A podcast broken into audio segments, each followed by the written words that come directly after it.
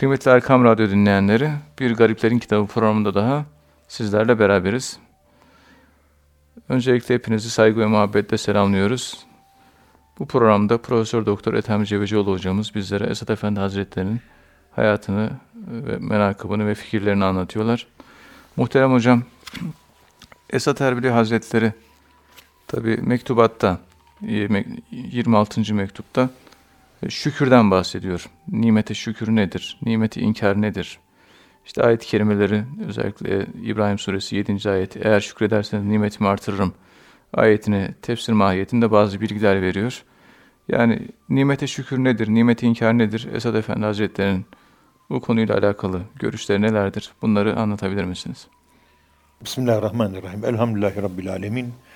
Ve salatu ve selamu ala Resulina Muhammedin ve ala alihi ve sahbihi ecmain. Mektubatta okurken mektubatı böyle bazı ayetlerin tefsiri var. Evet. Bazı hadislerin yorumları var. Bazı büyük zatların sözlerinin açıklaması var. Evet. Bazı rüyaların da tabiri var. Bak bu konuştuklarım hep yorumla alakalı. Evet. Hem Kur'an yani, tefsiri. Evet. tahkik erbabı okur geçmez. Okur düşünür.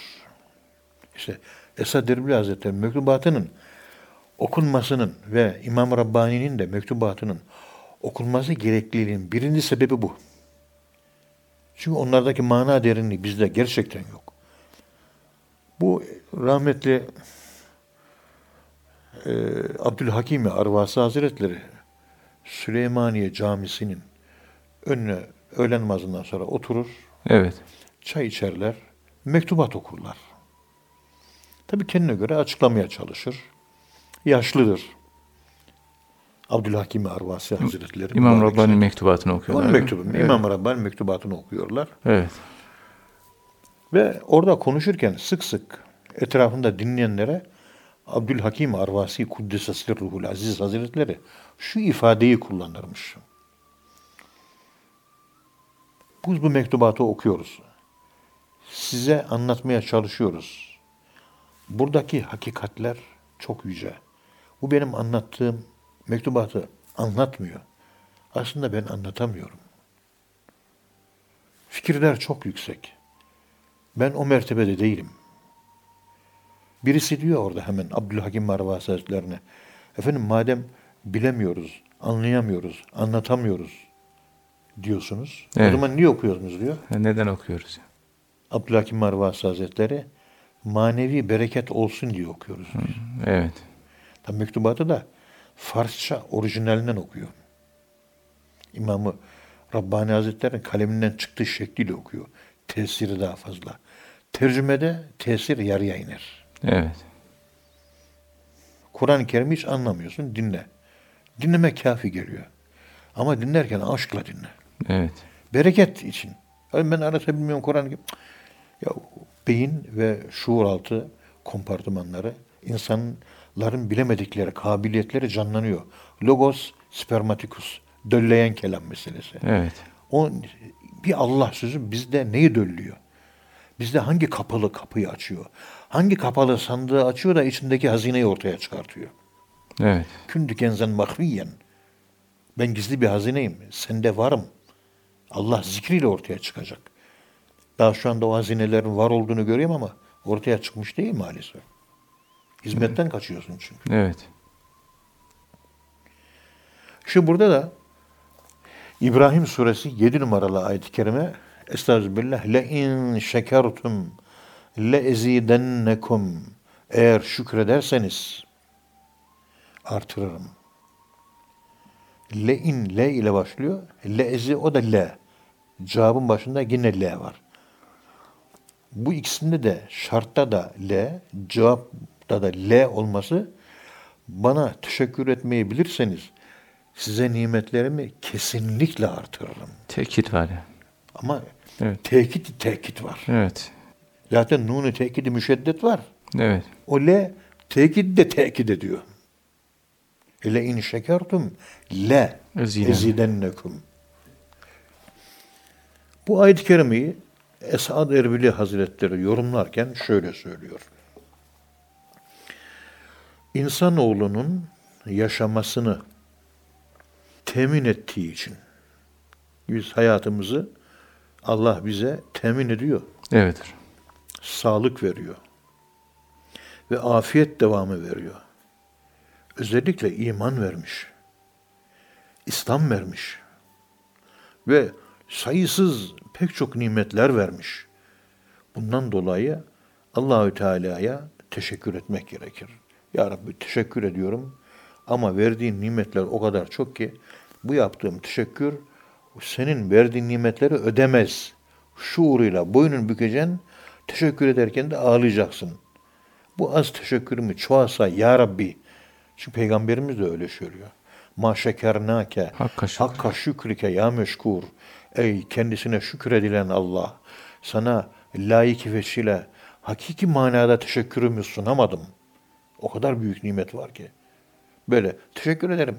Yarım ağızla teşekkür olmaz. Evet. Canım Allah'ım, canım sana kurban. Canım teşekkür için sana kurban. Her şeyim sana feda. Teşekkür ederim. Edasını yaşayarak teşekkür etmek lazım. Teşekkürü içselleştirerek teşekkür etmek lazım. Her şeye Allah'ın teşekkür etmek gerekir diyor Esad Erbil Hazretleri. Ve eğer nimetlerimi inkar ederseniz hiç şüphesiz azabım pek şiddetlidir. Size tokat gibi gelir çarpar. İbrahim 7. Evet. Bu ayet-i kerimeyi de şükürsüzlüğü, küfranı nimeti de şöyle anlatıyor Esad Erbil Hazretleri. Yani nimet inkarında cezası var yani. Tabii. Allah'a teşekkür etmek borçtur. Allah'a teşekkür etmek borçtur. Teşekkür borcunu yerine getirmek, nimetin artmasını gerektirdiği gibi teşekkürden kaçınmak, verdiği nimetleri görmezden gelmek, şükürsüzlük, Allah'a teşekkür etmemek, yani küfran nimet, rahatlık, kanaat ve huzur gibi kalbe sükun veren hallerin kaybolmasına yol açar. Efendim şöyle bir şey var. Ee, klinik psikologlardan bir tanesi Kemal Sayar'ın kitabında okuduğumu zannediyorum. İşte kafa artık yaşlandım da hatırlayamıyorum. Şimdi size birisi bir şey verdiği zaman sen bana bir dilim ekmek verdin. Ben de sana teşekkür ediyorum. O teşekkür ettiğiniz insanın önünde eziliyorsunuz değil mi? Evet. Veren el alan endel üstündür. El yedülü ulya hayrun minel yedi süfla. Veren el alan elden üstündür. Üstündür. Yani e, teşekkür eden insanda bir acziyet ve bir zillet yani kibrin zıddı oluşuyor. Evet. Kibrin zıddı oluşuyor. E, kulluk, abdiyette zillet ve acizlikte mi? Tabii. Teşekkürü de işte bir kulluk sı- sırrı var. Namazı işte kılarken bu teşekkürü de hissederek Ya Rabbi bak sağlık verdin. Hamdolsun. Sana severek, seni isteyerek namaz kılıyorum. Hocam huşu sağlayamıyorum dedi. Bizim burada Muradiye'nin talebeleri var. Orta 3, lise 1, bizim üniversite talebeleri. Bu akşam da Urfa'dan gelmiş 50 talebe var. Onlarla konuşacağım inşallah. Hep onu yapıyorum. Yavrum huşu bakın sağlaması çok zor. Osman hocamıza da söyledim. Çok zor hocam dedi. Huşuyu sağlamak gerçekten hakikaten zor bir şey. Kolay bir şey değil. Dünya aklına gelmeyecek. Yani çok zor bir şey bu. Zor evet. Hani işin doğrusunu konuşmak lazım. Yalnız şu var. Talebelere hadi iki rekat şükür namazı kılın evladım. Orta üç talebesim. Ve üniversite talebesi ve yaşlı kardeşlerimiz. İki rekat şükür namazı. Yalnız rica ediyorum. Peygamberimiz Enes hadisi var. Ve Kâb hadisi var. Cennette benimle beraber olmak isteyen secde yürüküyü uzat tutsun diyor. Uzun tutsun diyor. Hadis bu. Müslim'de de var. Buhari'de de var. Sahih hadis. Uyduruk değil. Evet. Uzun uzun secde, uzun uzun rükû.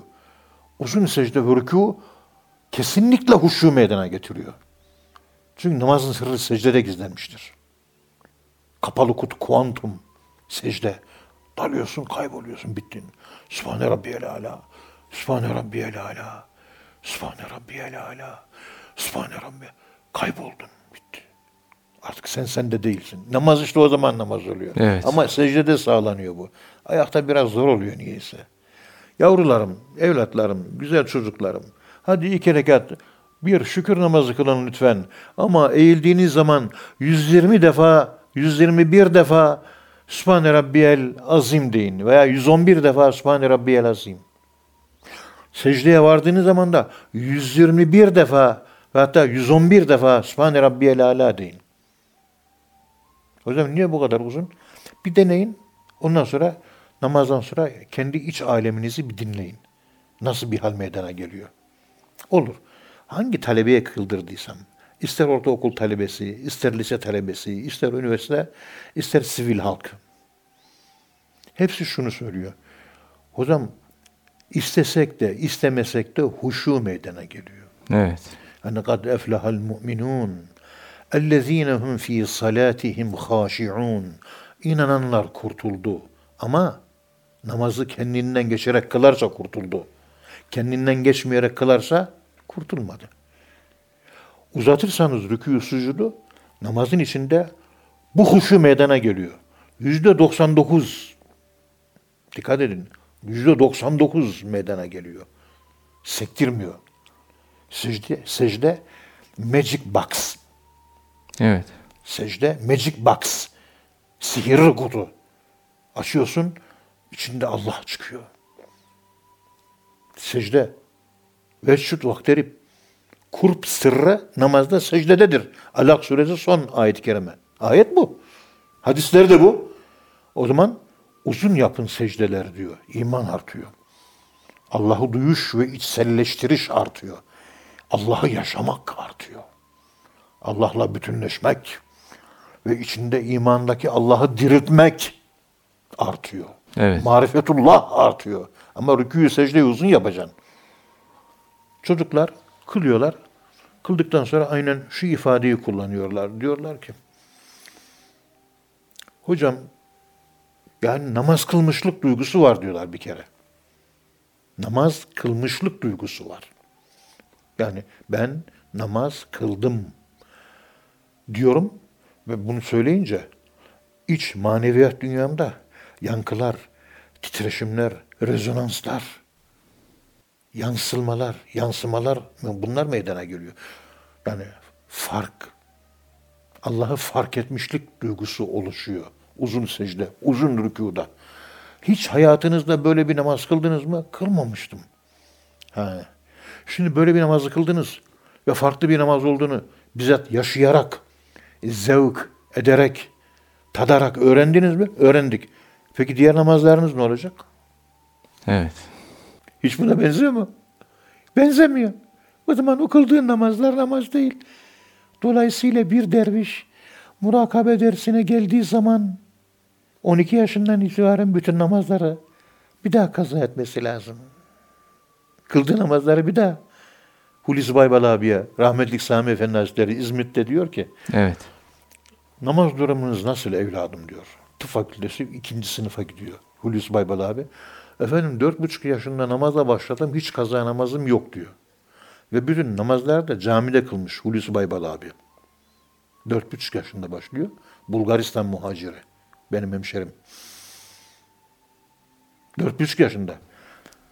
Evladım diyor 111 defa bunu çek, 111 defa dersi veriyor. Verdikten sonra diyor ki şimdiye kadar kıldığımız namazları kaza edelim diyor. Pardon. Şey, ve namazlarımızı kaza edelim diyor. Hulusi Baybal abi anlayamamış. Ya benim kaza namazım yok dedim. Sami Efendi Hazretleri bana diyor ki namazlarımızı kaza edelim. Anlayamamış, boşluğa düştüm diyor. Gözüne baktım Sami Efendimizin. Ne demek istiyor? Evladım o gafletle kıldığımız namazlar var ya diyor. Evet. Yani huşusuz namazlar var ya diyor. 10 yıl Sami Efendi Hazretleri'nin Anadolu'da hayatını topladım ben Hacı Gedikli abiyle beraber. Murakabe dersine geldikten sonra dervişlerin, eski dervişlerin, Sami Efendi Hazretleri'nin kalma dervişlerin çok önemli bir kısmının murakabe dersine gelene kadar 12 yaşından murakabe dersine gelene kadar namazlarını yeniden kaza ettiklerini gördüm ben. pek çok örnek var. Evet.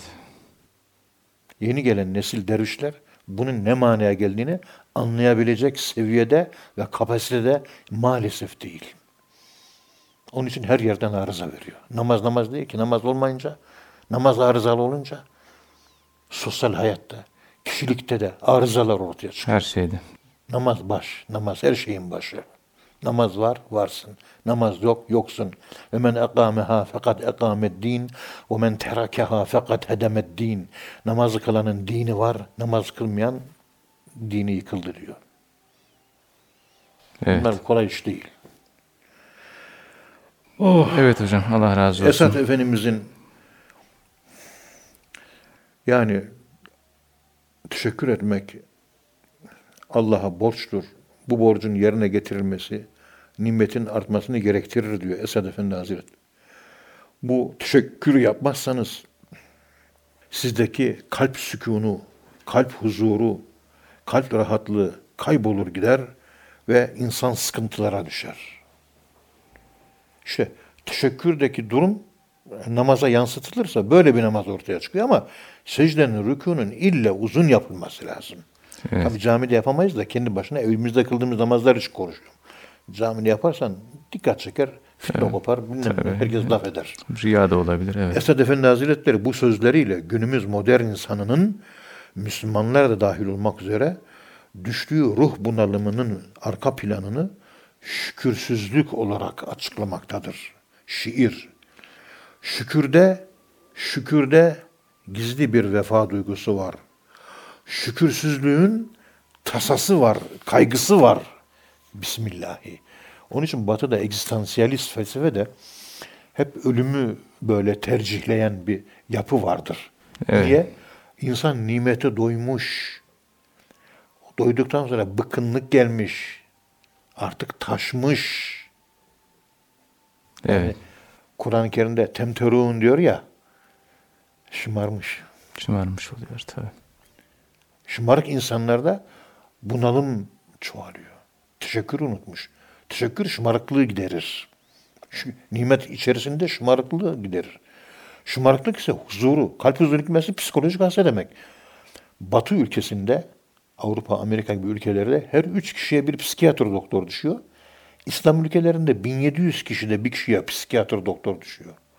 Evet. Müslüman ülkelerinde şükür var. Elhamdülillah. O da ruh bunalımını engelliyor önce. Bir tedavi olmuş oluyor yani. Hocam e, Esat Efendi Hazretleri'nin e, postnişin olmasıyla Evet. alakalı e, kısaca bilgi verebilir Nasıl misiniz? posta oturmuş, nasıl şey Evet, olmuş, nasıl şey kısaca olmuş? Evet. onu anlatalım. Tahal Hariri Hazretlerine yakın halifesi Esad Erbil Hazretleri bir keresinde efendim sizden sonra oğlunuz postnişin olsun diye istirhamda bulunur. Yani şeyhine gider. Efendim muhterem oğlunuz sizden sonra şeyh olsun der. Tahal Hariri Hazretleri şu cevabı verir. O ev, evladım Esat. Bu oğlum var ya oğlum ben varken var ben yoksam yok. Senin deden Esad Erbil Hazretleri'nin dedesi senin deden Hidayetullah Efendi benim şeyhimdi ve bende çok hakkı var. Dedenizin bendeki hakkını ödemek üzere bendeki şeyhlik emanetini size terk ediyorum. Benden sonra şeyh sizsiniz diyor. Evet Esad Erbil Hazretleri Şeyhi Tahalari Hazretlerine oğluna görevi ver derken o hayır dedenin hakkı var Hidayetullah Efendi'nin dolayısıyla o hakkı ödemek üzere ben bu görevi oğluma değil sana veriyorum. Ben varım oğlum vardır. Ben yokum oğlum yoktur. Bu şekilde çok geçmeden Tahal Hariri Hazretleri vefat eder. İrşat makamına Esad Erbil Hazretleri geçer. Ama ilginç bir olay vuku bulur. Şah, Tahal Hariri Hazretleri vefat ettiği zaman 6 ay sonra kendi oğlu da vefat eder. Hı, fazla uzun Ben yaşamamış. varken oğlum var, ben yokken oğlum yok. Ya ben öleceğim, oğlum da ölecek demek istiyor. Bu bir kerameti olmuş oluyor. Hikmetinden sual olunmaz. Bir sırdır bu kolay bulunmaz. Efendim vefa neymiş? Vefa nasıl imiş gelin bakın. Şeyh Taha'nın vefası ne güzelmiş anlayın. Evet. Bismillahi. Evet muhterem hocam. Ağzınıza sağlık. Teşekkür ediyoruz. Kıymetli hocam, bu ahiret kaygısından bahsediyor Esad Efendi Hazretleri 27. mektupta. Bu ahiret kaygısıyla alakalı neler söylüyor? Bunları dinleyicilerimize anlatabilir misiniz? Euzu billahi mineşşeytanirracim. Bismillahirrahmanirrahim. Elhamdülillahi rabbil alamin. Ves salatu vesselamu ala rasulina Muhammedin ve ala alihi ve sahbihi ecmain. Muhterem dinleyenler,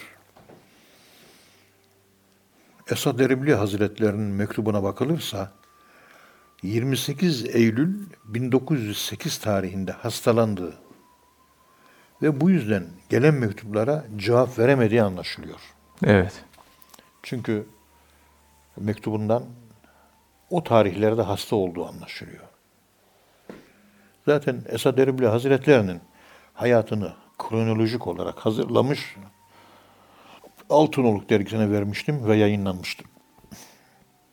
Yaklaşık Esad Erbil Hazretleri'nin hayat öyküsü daktilo sayfasıyla 3 sayfaya kadar uzun bir Evet. tarihler belirli. Tarih, tarih şey yani. Üç sayfa dolusu bu gayet teferruatlı bir şekilde ortaya koyabilmiştik.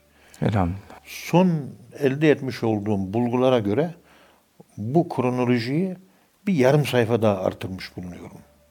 Evet. Yani e, hayatının hemen hemen her senesi özellikle 1875'te İstanbul'a geliyor ya 1875'ten sonra hemen hemen her sene ne yaptı acaba?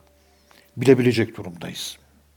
Ama 1870'den önce çocukluk, gençlik, tasavvufa yeni geliyor, e, dervişliği tamamlıyor, yani Tahal Harri Hazretleri olan şeyh oluyor.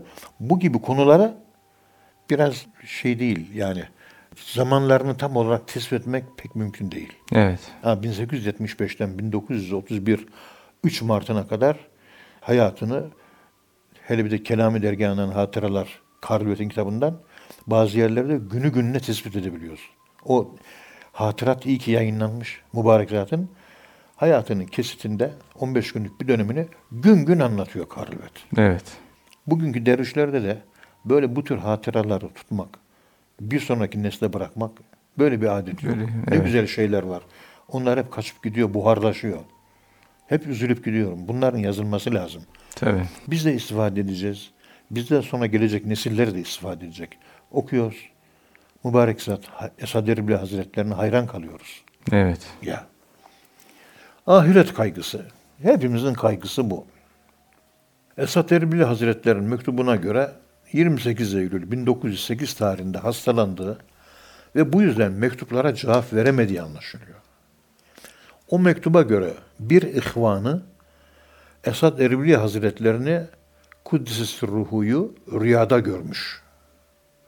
Ve kendisine bir torba içerisinde çeşit çeşit renklerde şekerler vermiştir. Evet. Esat Efendimiz Kudüs'e sirruh rüyadaki şekerleri gelecekte müjdelere mazhar olmak üzere tabir ediyor. Ya bu şekerler rüyada benden aldığınız şekerler gelecekte büyük müjdelere nail olacaksınız. Ve gelecekten ne kastettiğini de izah ediyor. Geleceğini temin etmek, geleceğini güvene almak, kemalat erbabı tarafından bu dünya ile sınırlı tutmamıştır. Bu dünyevi geleceğimi teminat altına, sigorta altına almak. Hayır. Büyük zatlar ahiret hayatını, istikbalini onu da teminat altına almak gerektiğini söylüyorlar. Evet. Ahiret Dünya- istikbali. Dünyevi ve seküler düşünen insanlar dünyamı kurtarayım diyor. Ahiret avam tabakası böyle. Önemli olan ah- ahiret istikbali. O daha Tabii, önemli tabii. Manevi kemalat sahipleri kulun ahiretini güvene alması şeklinde değerlendirmişlerdir. Yani güvene alması gereken dünya hayatı değil, ahiret hayatı. O güvende mi acaba? Evet. Ahirette ya peygamberimizden ayrı düşersek ne olacak? Peygamberimizden ayrı düşersek ne olacak? Bundan daha kötü bir durum olmaz ki. Ne desem bilmem ki Herkes bu fani dünyaya gönül vermiş. Dünya maişeti için neredeyse herkes canını vermiş. Ortada ne din kalmış ne iman. Asıl istikbal ahiret istikbali yani. Evet. evet. Çünkü ahiret hayatı sonsuz. Bu geçici dünya 3-5 günlük. Burada hayatını sigorta alsan ne olacak, almasan ne olacak? Evet. Muhterem hocam tabi dille din arasında da bir bağlantı var. Dille insanın manevi değerleri ve mil- milli değerler arasında da bir bağlantı var. Bir milletin edebiyatı bozuk olursa ne olur? Kalbetle Esat Efendi Haz- Hazretleri arasında böyle bir diyalog geçiyor. Bundan bahsedebilir misiniz? Evet. Şairdir. Biliyorsunuz. Arapça, Farsça, Türkçe yazmış olduğu ve Kürtçe yazdığı şiirler var. Esad Erbil Hazretlerinin. E, şiirleri de bayağı ciddi şiirler. Evet. Yani o divanı var. Divanı Esad'ın başında ey sorme keşi ahuyi hitenra ey Çin'in Hoten vilayetindeki ceylanların gözüne sürmeyi çeken Allah diye başlıyor. Evet. Çok güzel bir sürme böyle. Yani sürme bu kadar güzelse sürmeyi çeken ne kadar güzeldir demek istiyor. Edebiyatçı ya. Evet. Ey sorme keşi ahuye hitenra. Birinci beyt böyle başlıyor. Karl Vete diyor ki Esad Erbil Hazretleri Batı'daki ahlak çöküyor diye eleştiriler yapıyor. Evet. Diyor ki Karl Vete Esad Efendi yanında bir hafızla beraber kaldığım odaya geldi. Elinde Esad Erbil Hazretlerinin kırmızı bir gül vardı. Son derece mahcup, son derece nazik ve kibar bir üslupla ben bu gülü size hediye ediyorum dedi. Bana gülü hediye etti. Evet. Derken sohbete başladık. Esad Efendi Hazretleri konuşma sırasında bana dedi ki sizin batı dünyasında eksik olan bir şey var. İç ahlak. Dış ahlak kanun var. Değil mi? İncelikleriyle kanun, kanun, kanun. Hep düzenli. Ama iç, Ama iç hiç- ahlak. Evet. Hala da öyle. Hala da öyle. Evet. Hala da öyle. İç ahlak yok.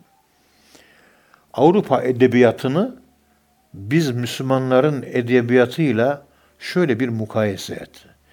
Görürsün ki bizim Doğu edebiyatımızın onda dokuzu dini ve ahlaki bir muhtevaya sahiptir. Halbuki Avrupa'daki edebiyat muhteva olarak ahlaki ve dini değildir. Sekülerdir. Evet. Edebiyat Toplumu dışa şekil veriyor sizde. Bizde edebiyat içe şekil veriyor. Yani bizde iç estetiğe yol açıyor. Sizde dış estetiğe yol açıyor.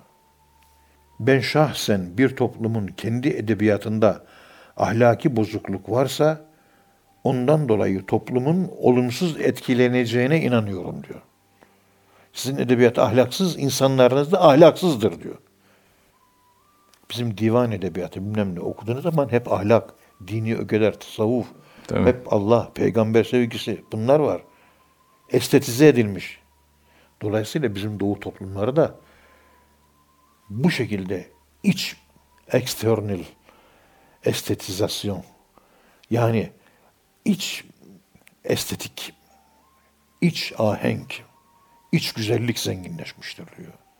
Edebiyatımız hep içe yönelik bizim. Dışa Evet. değil. İçi inşa ediyor. Dışarıyı inşa etmiyor. Yani edebiyatın edepli olması toplumu edepli kılar. Ahlaklı yapar. Müzik edepli olacak. Tiyatro edepli olacak. Sinema edepli olacak. Televizyon edepli olacak. Basın edepli olacak. Bunlar edepli olursa toplum da edepli olur. Olur. Anarşik, merkez çalışan bir toplum olmaz. Ahlak evine fare girmesin, çalar gider. Ahlaksızlık girince evleri yıkar gider. Muhterem hocam, cismani sohbet mi üstündür yoksa ruhani sohbet mi? Ee, Esad Efendi Hazretleri ruhani sohbeti anlatırken e, bundan bahsediyor. Bunu da dinleyicilerimize anlatabilir misiniz? Evet. Teşekkür ederim. Buyurun Karşı efendim. karşıya gelip konuşmak veya ruhani sohbet. Bunlar sohbet. Esat Erbili Hazretleri ruhani sohbeti anlatırken şöyle söyler. Müminin kalbi arşur rahmandır. Yani Allah'ın merhametinin tecelli ettiği merkezdir. Evet. Ama rahmet olan kalp, imanlı kalp, imanlı kalp, rahmet olan kalp. Rahmet olmayan kalp, imanlı olmayan kalp. Rahmetle iman ard arda, yan yana. Rahmetle iman Yani- yan yana. Evet. İşte bu şekilde Rahman'ın oturduğu manevi mümin kalpler için mesafeler uzakmış, yakınmış fark etmez. Bütün ihvanımız bu ruhani yakınlığın keyfiyetini bilir. Rabıta yani. Uzaktan rabıta yapıyorsunuz. Derin derin. Mesafeler kalkıyor. Çünkü kalple temasta zaman mekan yoktur. Akıl için zaman mekan vardır. Evet. Bununla beraber e, cismani sohbetin değeri daha üstündür. Bunun delili Peygamberimiz sallallahu aleyhi ve sellem Efendimiz ile maddi olarak sohbet yaptığı için sahabe adıyla anılan ashab-ı kiram radıyallahu anhümün durumu. Sahabe-i kiram Peygamber Efendimiz'i cismani olarak da gördükleri için Ve maddi sohbet yaptıkları için sahabe adını almışlar. Evet. Sahabe sohbet yapmakla alakalı. Arkadaş anlamına geliyor. Evet. Farsça bir beyitte iki kişi yeryüzünde Allah için sohbet etti diye gökyüzü hemen yeryüzünü kıskandı denilir. İşte bu cismani sohbetin üstünlüğünü anlatan veciz bir şiirdir. Manevi sohbet meleklere mahsus. Fıtrattandır bu. Cismani sohbet insanlara mahsus. Hilkattendir bu. Dolayısıyla cismani sohbet manevi sohbetten daha üstündür. Yani uzaktan rabıta yapmak, rabıta yaptığın şeyhini bizzat görmek. Evet. Kalbi temas, bir görsel temas, görerek konuşmak. O daha üstündür. Kıymetli hocam, Yozgatlı Hacı Ahmet Efendi'nin de Esad Efendi'nin hulefasından olduğunu biliyoruz. Bu da tesirli bir zat, maneviyatlı bir zat. Yozgatlı Hacı Ahmet Efendi'den bahsedebilir misiniz? Teşekkür ederim efendim. Yozgat müftüsü ve ilk mecliste mebus olan Hulusi Efendi esasen halveti şeyhidir. Evet. Gazeteci Taha Akyol'un dedesidir. Taha Akyol'un dedesi. CNN'de program yapıyor ya, onun dedesi Halveti Şeyhi ve ilk meclisi de milletvekili. Şıhların. Şıhların Hacı Ahmet Efendi dedikleri kişi mi hocam? Yok. Bu Yozgat. O ayrı, bu ayrı. Bu ayrı. Ha. Evet. Şimdi aradaki bağını, bağ anlatacağız. Evet. Ancak bu Yozgatlı Hulusi Efendi şeyhlikle meşgul olmamıştır. İrşatla meşgul olmamıştır. Evet. Vefatına bir ay kala o sırada genç yaşlarda bulunan Hacı Ahmet Efendi'yi, Şıhların Hacı Ahmet Efendi'yi çağırır. Evet. O büyük zat. Ona evladım der Hulusi Efendi. Ben kısa zaman sonra vefat edeceğim. İrşat görevi için senin sen vekil tayin edildin. Şu şu evradı çek, şu şu zikirlere başla. Şöyle şöyle yap. Ben vefat ettikten bir süre sonra sen bir rüya göreceksin. O rüyada sana bir zat işaret edilecek. Şu zat denilecek. Sen de o zata gideceksin, seyri sülükünü, manevi olgunluğu onun yanında tamamlayacaksın. Ondan sonra Yozgat'a gel, irşatla meşgul ol. Evet. Bundan yaklaşık bir ay sonra Hulusi Efendi dünyasını değiştirir. Dediği gibi ölür. Şuhların Hacı Ahmet Efendi aldığı manevi vazifeleri muntazaman yapmaya devam eder. Bir süre geçer. Bir gece Hacı Ahmet Efendi şöyle bir rüya görür. Bir denizde yüzmektedir. Yüze yüze denizin ortasında bir adaya varır. Bakar ki tam ortasında muazzam büyük bir cami vardır. Oraya doğru gider. Camiye yaklaşır. Bakar ki caminin önünde bir zat bulunmaktadır. Elinde de bir anahtar, caminin anahtarı. Evet. Gider o zatı selam verir. O da selamı alır, elini öper. O zat Esad Erbili Hazretleridir.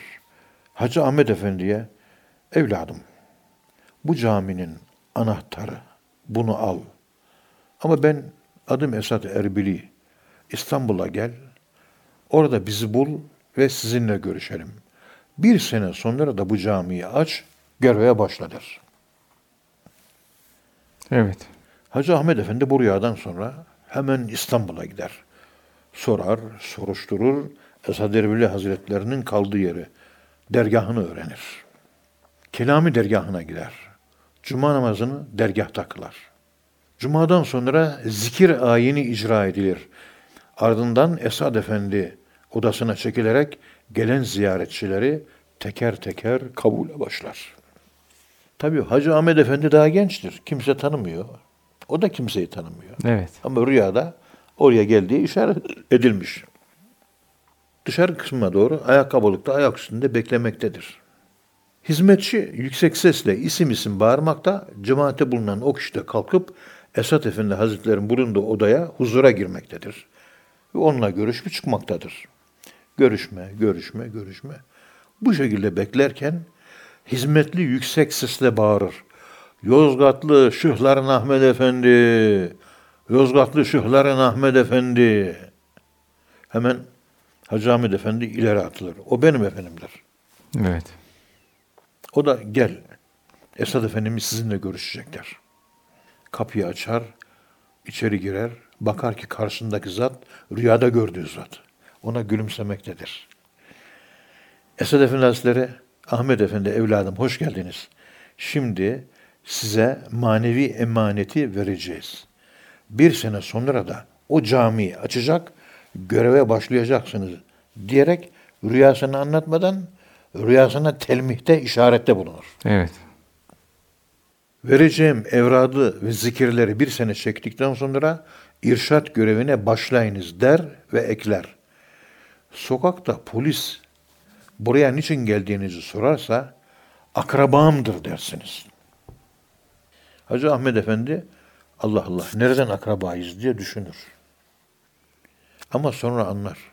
Esad Erbili Hazretleri de kendisi de Hazreti Hüseyin neslindendir. Evet. İkisi de seyittir yani. Akrabalıkları Hazreti Hüseyin'den geliyor. Ve aldığı manevi vazifeleri yapan Hacı Ahmet Efendi bir sene sonra Lozgat'ta irşada başlar.